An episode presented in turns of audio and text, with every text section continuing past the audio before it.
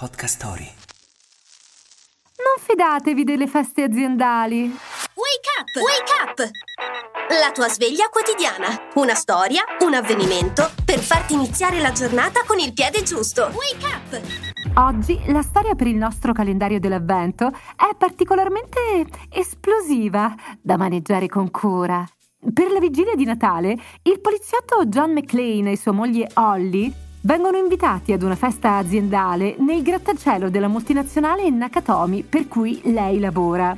La coppia sta già passando un periodo di crisi coniugale, ma si sa, la sfiga ci vede benissimo. Nel bel mezzo della festa, una banda di terroristi tedeschi irrompe nel grattacielo e prende in ostaggio una trentina di impiegati, inclusa Holly. Ma suo marito McLean, ovvero Bruce Willis, sfugge alla cattura e inizia a fare gli straordinari di lavoro.